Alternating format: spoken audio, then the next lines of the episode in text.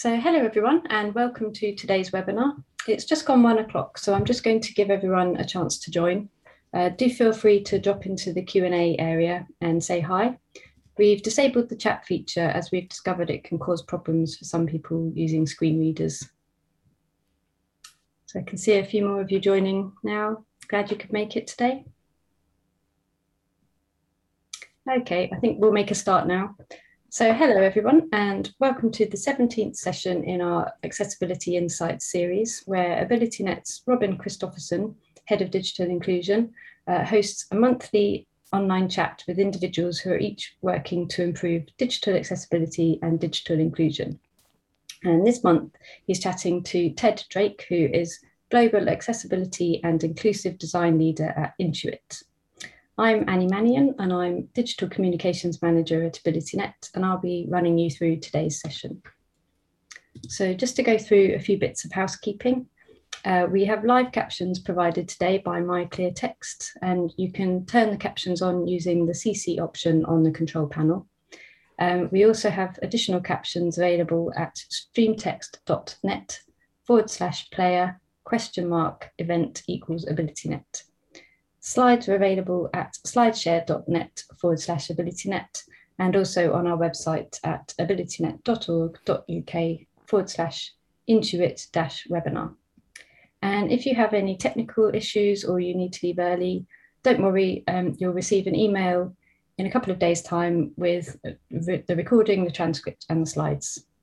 Um, and depending on how you joined the webinar, you'll find a Q&A window. So if you'd like to ask Ted or Robin any questions, do drop those in the Q&A box and they'll address them uh, in a few days' time after the today's session.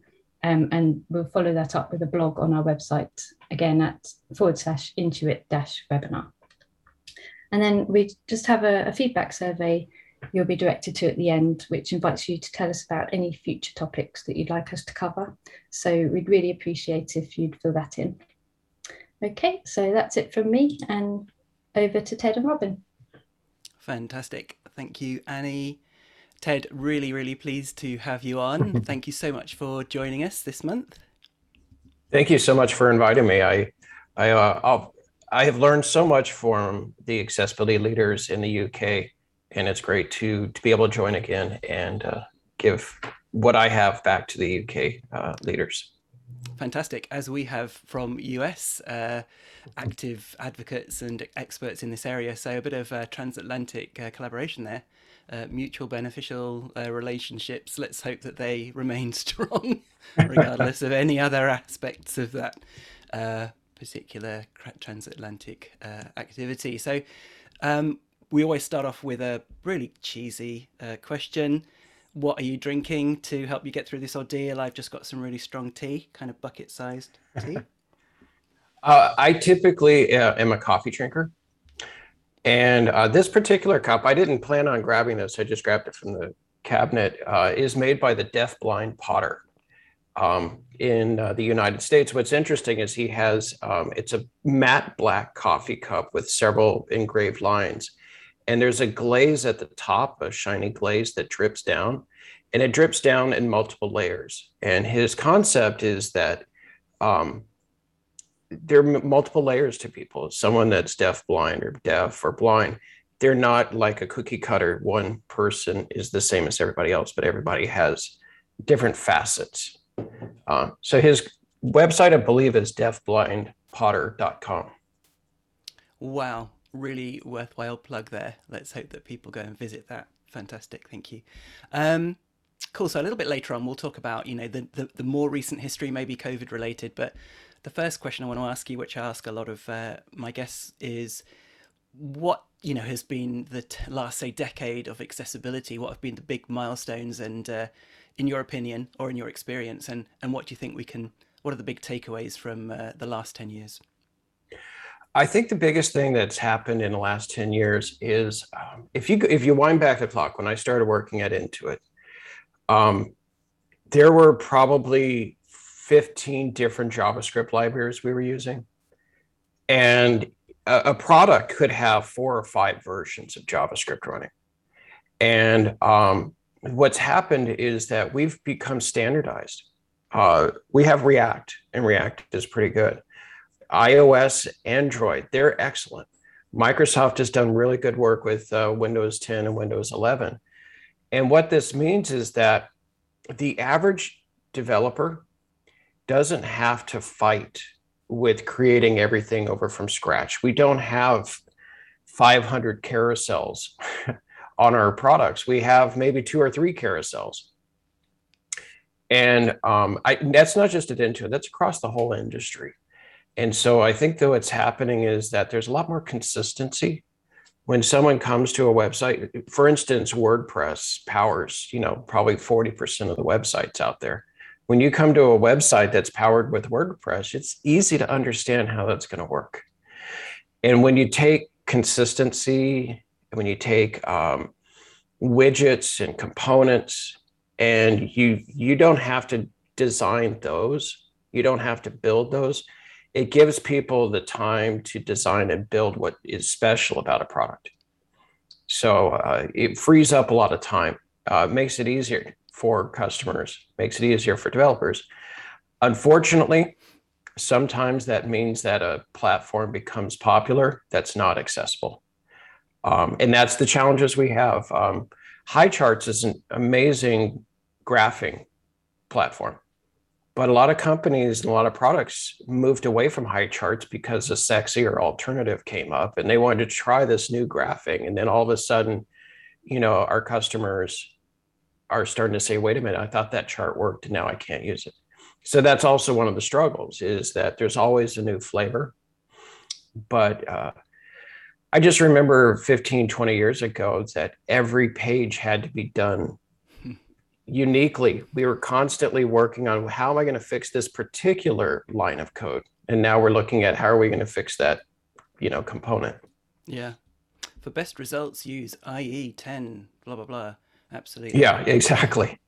With um, a brilliant basis like WordPress, for example, yeah, we should mention that you can still break accessibility, of course, but the tools oh, yeah. that we're working with out of the box these days are really good. And I think HTML5 deserves a huge shout out there as well for kind of native inclusion. Um, you know, the, the, the building blocks that people are using these days, thankfully, Flash died a death, as did many other, you know, more challenging technologies as well.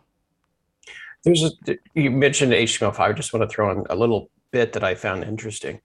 So HTML4, I, I was working at Yahoo on uh, a tech product and one person said it was like a web 2.0 explosion in the factory is what that product was. When we were this was the shift from documents to applications. Mm-hmm. fortunately we had Victor Tsaran that was working closely with us so we were able to actually make that application accessible from the beginning.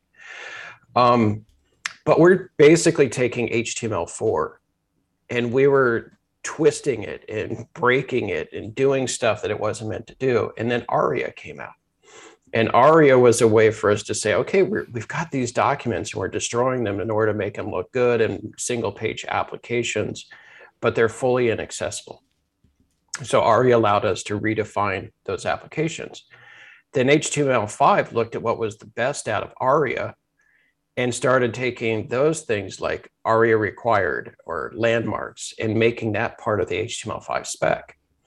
What I thought was interesting, I think it was about two years ago, is that Android started introducing ARIA functionality as native Android. So they took the live region and they pretty much took it directly out of ARIA and put it into Android. So it's interesting how you can take the best of this and that and you all of this comes together into what's going to make it easier for everybody in the future. Absolutely. I'd love to carry on talking technology and code, but um, I, I want to get a good mix here. And you're going to be speaking this month at uh, our big, you know, B2B tech conference, TechShare Pro. And you're going to be talking about the importance of champions, accessibility champions within organizations. So Tell me about how that works. What's the role of accessibility champions within an organization the size of Intuit? And, you know, would that kind of implementation of a champions network or the role of accessibility champions, would that change significantly for other organizations? I think it's critical that it changes for every organization. I think that's the beauty of an accessibility champion program is that it's a concept, it's a community, but it's also it morphs as to how each company is built. Intuit is a company that's very customer focused. And so our champion program is mostly focused on empathy. We want people to learn about accessibility. We want people to understand how people use assistive technology, how you can use inclusive design. That's part of our champion program. We want people to volunteer. Um, we want people to create captions, audio descriptions. Um, so that works for us, but it may not work for uh, a completely different company. They may be more focused on documents and compliance. They might be more focused on physical, you know, it could be a gas station. And they may be more focused on how do you help a, a customer at the gas pump um, for us, the champion program gave structure to an unstructured community. We had people that were passionate, but we had no way of recognizing them. And we had no way of for them to say, I want to move forward in my career and focusing on accessibility. So, what we gave was an easy way to join the community, very easy way to join the community. Once you're in the community, there's a regular awareness every day almost there's a new notice in the Slack channel. Look at look at this article or watch this video. Um, and then there's a roadmap for people to become product leaders and subject matter experts and become a, leadership within the company. And that's what's really been successful at Intuit is making it easy for people to be recognized and then also giving them the power to make a change. So is that an informal thing still, or is that aspect of the the people that choose to take on that kind of role uh, recognized with some extra bandwidth, maybe some other remuneration or support? Is it yeah, the project only? The uh, our level one champions, which uh, so far we've had over a thousand people become level one champions. Um, there's no extra commitment on that standpoint, other than the fact that they're going to be um, uh, they're going to be hooked into a lot of new information and opportunities. Level two champions are our product leaders, and we work with their managers before they become a level two to get at least 10% of their time dedicated to accessibility. Um, some of them have more than 10%. And then our level three are subject matter experts. Um, that's typically 100% accessibility. Um, so that's actually a job title change. Wow. I hope I haven't stolen any, you know, of your thunder from CSP for a whole session and many more insights. Please tune in, guys. Uh, you can register just by searching for TechShare Pro. Um, fantastic. Let's move on. Talking about, you know, how you guys are really knocking it out of the park internally. There's a brilliant blog um, that Intuit have, or you have, around um, uh, best practice when it comes to employment and recruitment practices and policies are there any sort of top take- takeaways you can give us from that, or just to point people at it and say, dig in? Uh, one of the things that we've tried to do is um, be open. Um, I've encouraged our champions to write articles, and it's one thing to say that we're we want to hire people, uh, diverse people. It's another thing to show that we actually are hiring people and giving them the power and the respect they need. So we just published uh, an article this last week about one of our champions who realized he had uh, vestibular disorder. And he's been actively helping our motion designers, uh, testing their motion. So he wrote about how how the champion program and how Intuit gave him the ability not just to make an impact, but he learned a lot about himself in the process. We have others who have come forward and talked about their sobriety, their uh, neurodivergent, um, mental health, uh, physical. We have another uh, person. She just she's about to publish one who's uh, she's hard of hearing. Uh, she uses lip reading. She's talking about how she works in Zoom environments, um, because it's what we've hoped to do is just letting people know that if you're looking for a job and you want to work for someone that's going to support you with accommodations um, and in a, res- a respectful way, uh, here's a company that's actually doing it. And I will say, our big inspiration, at least the accessibility team, has been Microsoft. Uh, I think Microsoft has done a fantastic job with that. And I would also say the BBC. When you think about the BBC and you think about how their accessibility team and their employees with Ouch podcast, uh, 1800 seconds on autism, you know, there are people there and you can relate to those people. You mentioned the Ouch podcast. It's one of my favorites. Just search for Ouch guys and you'll get first-hand stories if you want, you know, to to have um, your uh, understanding of accessibility, disability, inclusion, and exclusion made very real with with mm-hmm. real life experiences. It's a fantastic listen, really good. Ouch. Cool. So um, I should probably say as well at this point that AbilityNet ran a range of, of courses on uh, accessible best practice in recruitment and onboarding. Um, I would be remiss if I didn't mention that, and I'm sure Annie can share something at the end there too. But yeah, there's um there's really straightforward things you can do to take away the fear and apply really sensible adjustments or accommodations, as you guys call it, um, in in the area of uh, the application process and onboarding. So yeah, I would be remiss not to mention that. Fantastic. So let's talk about COVID then. Um, we've talked about you know recent years. Now let's talk about recent months. What have you or you know your organization as a whole learnt from COVID? Um, you know, we've all kind of been on a journey, haven't we?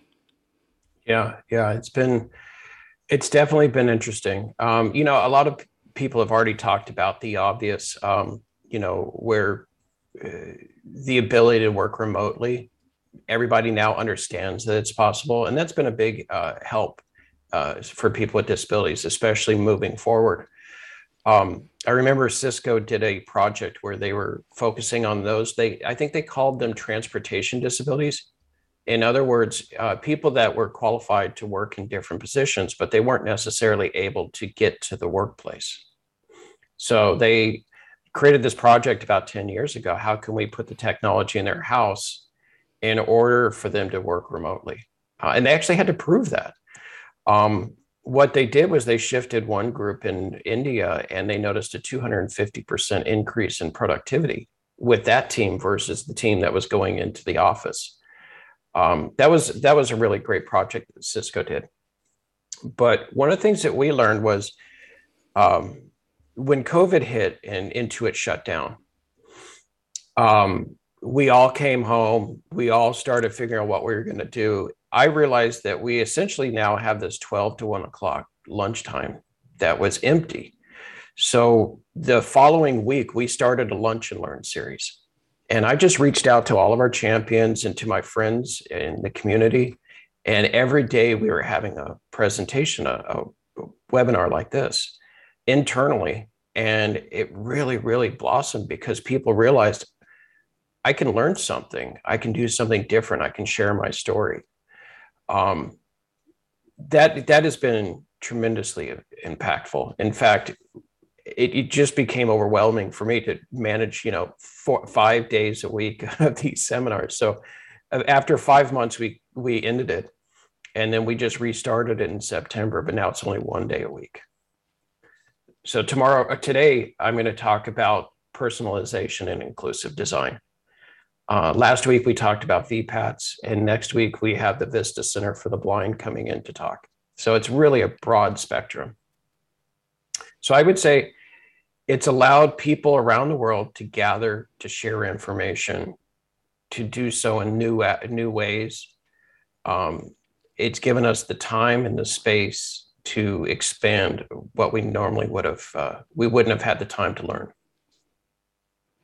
I think COVID has um, taken the requests, the long-standing requests of disabled employees, of more flexible working and the option of home working, um, you know, and made it a reality. You know, and it's also taken it, some um, journalists have said, or some pundits have said, you know, 10 years worth of innovation and concertinaed it down into 18 months. So it's been a really exciting time. Let's hope that the benefits of some of the changes that COVID has brought for disabled customers and uh, employees and for every employee and um, you know means that there'll be a um, that'll be a, a, longer standing situation that we don't go back to the norms of before. So is there a legacy as far as intuit uh, that covid has brought do you think?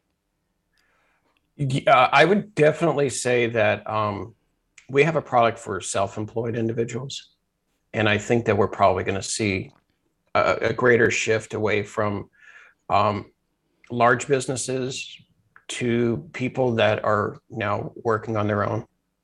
Um, I was listening to a podcast this morning um, about the restaurant industry. And they were talking about a lot of people that refuse to go back into the restaurant industry because of the hours and the pay. And so they've actually gone on and started their own business, like they're self catering or food transportation and such. So I think that we might see a lot of those shifts. Um, one other thing about COVID is that before COVID, Zoom was the preferred platform. People with that were uh, blind, people that use screen readers, people that were deaf and use closed caption. Co- uh, Zoom had used inclusive design and had worked with their customers to provide things like being able to share your screen reader sound or not share your screen reader sound. You know, it's like a lot of complicated stuff. Um, at Intuit, we were using Zoom within the accessibility team to do customer reviews, customer interviews, and the company was using BlueJeans. Um, but everybody quickly realized that the only platform that was set up to to manage this broad spectrum of meetings was Zoom. And it was because Zoom had used inclusive design from an early stage. And then Google Meets and Microsoft Teams, they had to catch up because they weren't as prepared as Zoom. So I think it's a really good lesson on inclusive design. Absolutely. And I won't name any products, but certainly pre pandemic days, you know, I'd be often joining a online meeting and my heart would sink when certain products were used because I knew that it was going to be a really tough one. I wouldn't be able to mute mm-hmm. myself. I would make, have to make sure I had a pair of eyes to hand to click the join button, etc., to test my microphone and camera and that sort of thing. So yeah, wow, we've moved on a long way. I think those those particular platforms have actually upped their game as well, which is absolutely yeah, fantastic. Let's absolutely. Talk, yeah, let's go back to talking tech then.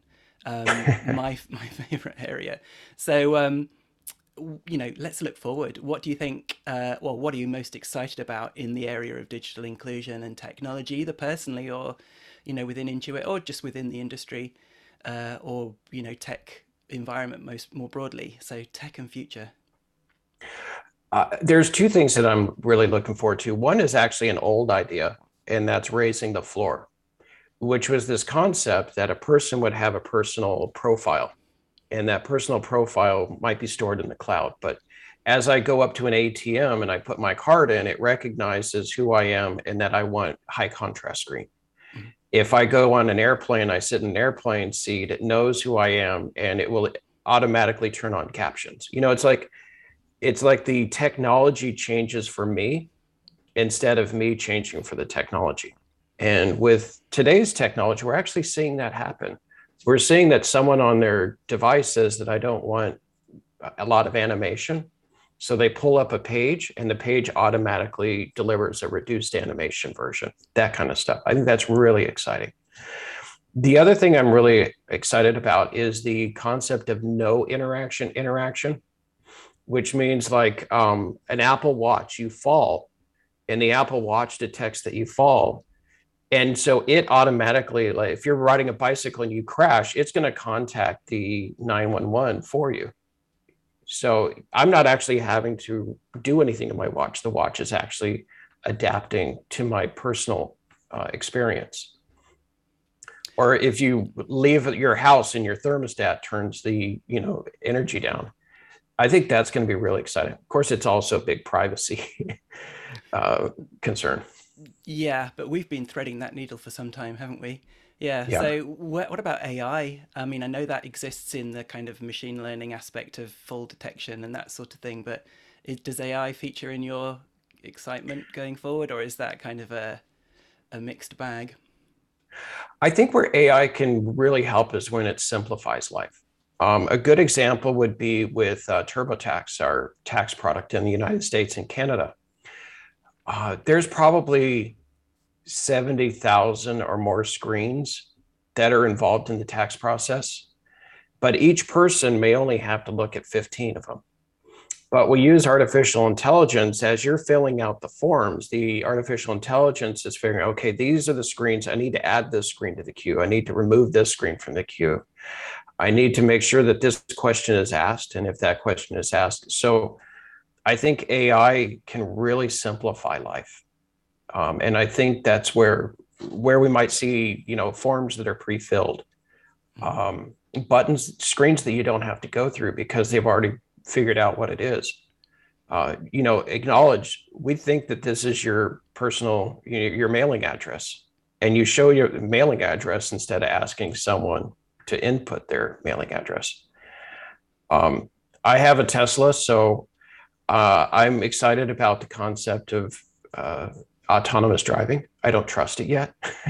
I'll trust it on an empty freeway, but I don't trust it going to the store. Yeah, you don't um, want to beta test that. Definitely not. no. Wait for fourth gen, fully autonomous. Absolutely. Wow, I'm so jealous. Maybe one day I will have one. Although I suspect by then the idea of private car ownership will be a bit of a anachronism. But yeah, oh great.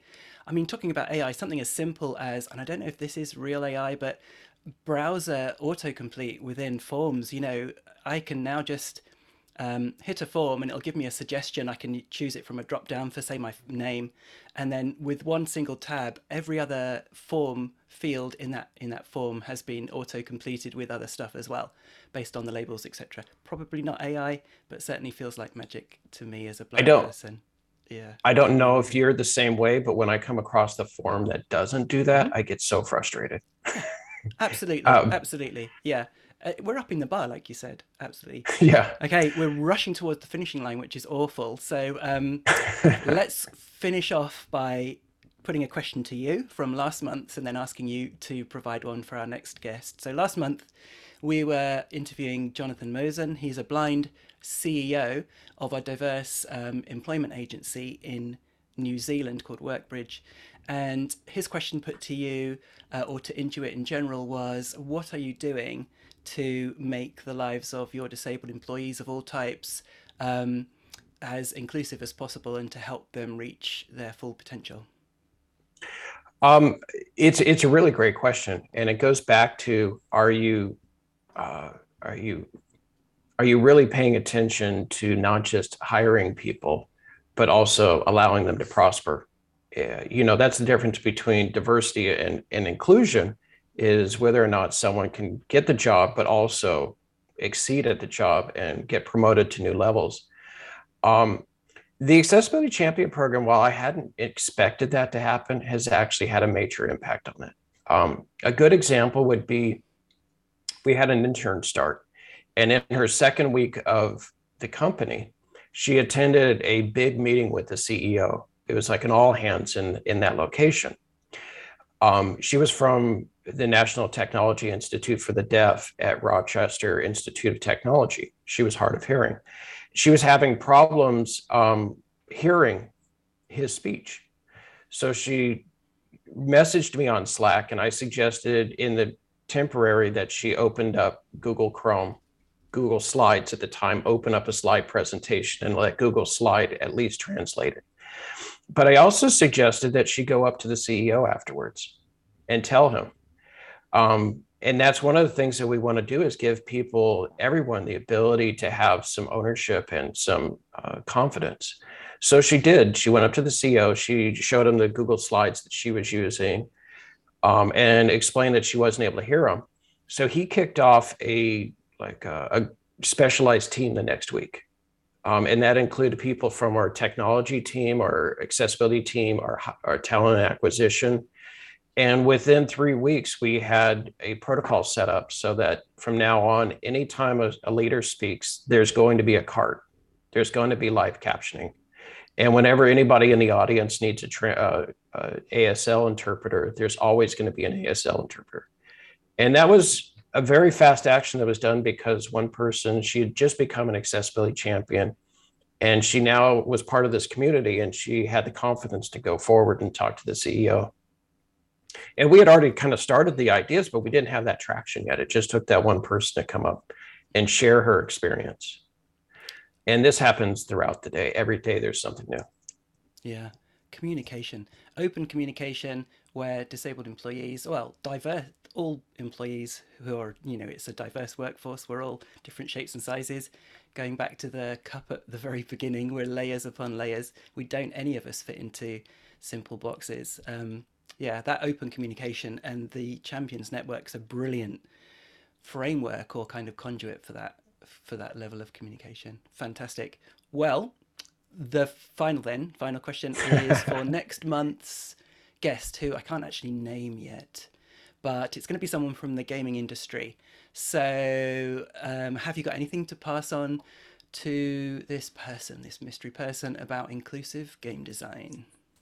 Sure. I'm not personally. I'm not much of a gamer. I don't have the time for gaming, but um, I was listening to a podcast. I listen to a lot of podcasts. I love that. I love uh, that you do because honestly, they're the hidden gems. Well, they've been around forever, but you know, more people need to listen to podcasts. Yes, sorry, Karen. Yeah. No, it, it's they're amazing. Um, mm-hmm. But it was this conversation with a game designer and a woman that had um, schizophrenia, and she was talking about how she was a consultant on this game, and how the uh, the game used her uh, her and her experiences in a very positive way. So my question is, um, and I'll, I'll, I'll now I'll read it so that it's a you know more understandable. Uh, it's one thing to make a game accessible. It's another level to incorporate diverse experiences in game development. Uh, Hellblade is a game that sensitively incorporates psychosis in the story and gameplay. What are other examples and trends that include diverse experiences and abilities in the game's development? Wow, what a brilliant note to end on. I will pass that on to the mystery person. Thank you so much, Ted. It's been an absolute pleasure. There's been so much to take away. I'm sure that we'll get you know brilliant questions in the Q and A and uh, fantastic feedback. So yeah, thanks again. Keep up the okay. good work, and uh, yeah, hopefully we can speak again. Thank you. Thank you so much. I'll pass back to Annie. Yeah, thank you so much, Ted and Robin. Um, there are lots of questions that we hope to answer online in the next few days, and you'll all receive an email uh, to access them. So, finally, just a bit more information um, that might be of interest to you. So, as Robin mentioned, we also run online training sessions on digital accessibility, and you can find out more at abilitynet.org.uk forward slash training. Uh, we have a special code to use on our training courses um, for webinar attendees, which is AbilityNet Webinar 10, 10. Um, so you can save 10% on all of our courses. And some courses coming up soon include on the 10th of November, how to use assistive, assistive technology at work, in education and at home. And then on the 11th, uh, accessibility for designers. On the 25th of November, video game accessibility and on the 30th of November, how to run accessible, inclusive meetings and events. And then just also to let you know about um, TechShare Pro, uh, we have uh, it's Europe's largest accessibility and inclusion gathering, and it takes place on the 16th, 17th, and 18th of November. You can book now at abilitynet.org.uk forward slash TechShare Pro. And you can also use the code TSP21 underscore insights, and that's a half price ticket offer for people attending this webinar. And then just finally, um, you can sign up to our, oh, excuse me, sign up to our newsletter um, at forward slash newsletter for um, further information about digital accessibility. Uh, we have a YouTube channel and you can also download our podcast at forward slash podcast. And then we have a suite of accessibility services that are available to suit all types of organisations. And then also don't forget about our next free webinars that you can access at forward slash webinars. Um, on the 7th of December, we have our next Accessibility Insights session. And then on the 14th of December, we have a session uh, looking at career development. So thank you again, Ted and Robin, and everybody who's joined us. And um, once again, please do feed, uh, fill out the feedback form that you'll be directed to at the end. So thanks everyone. Bye.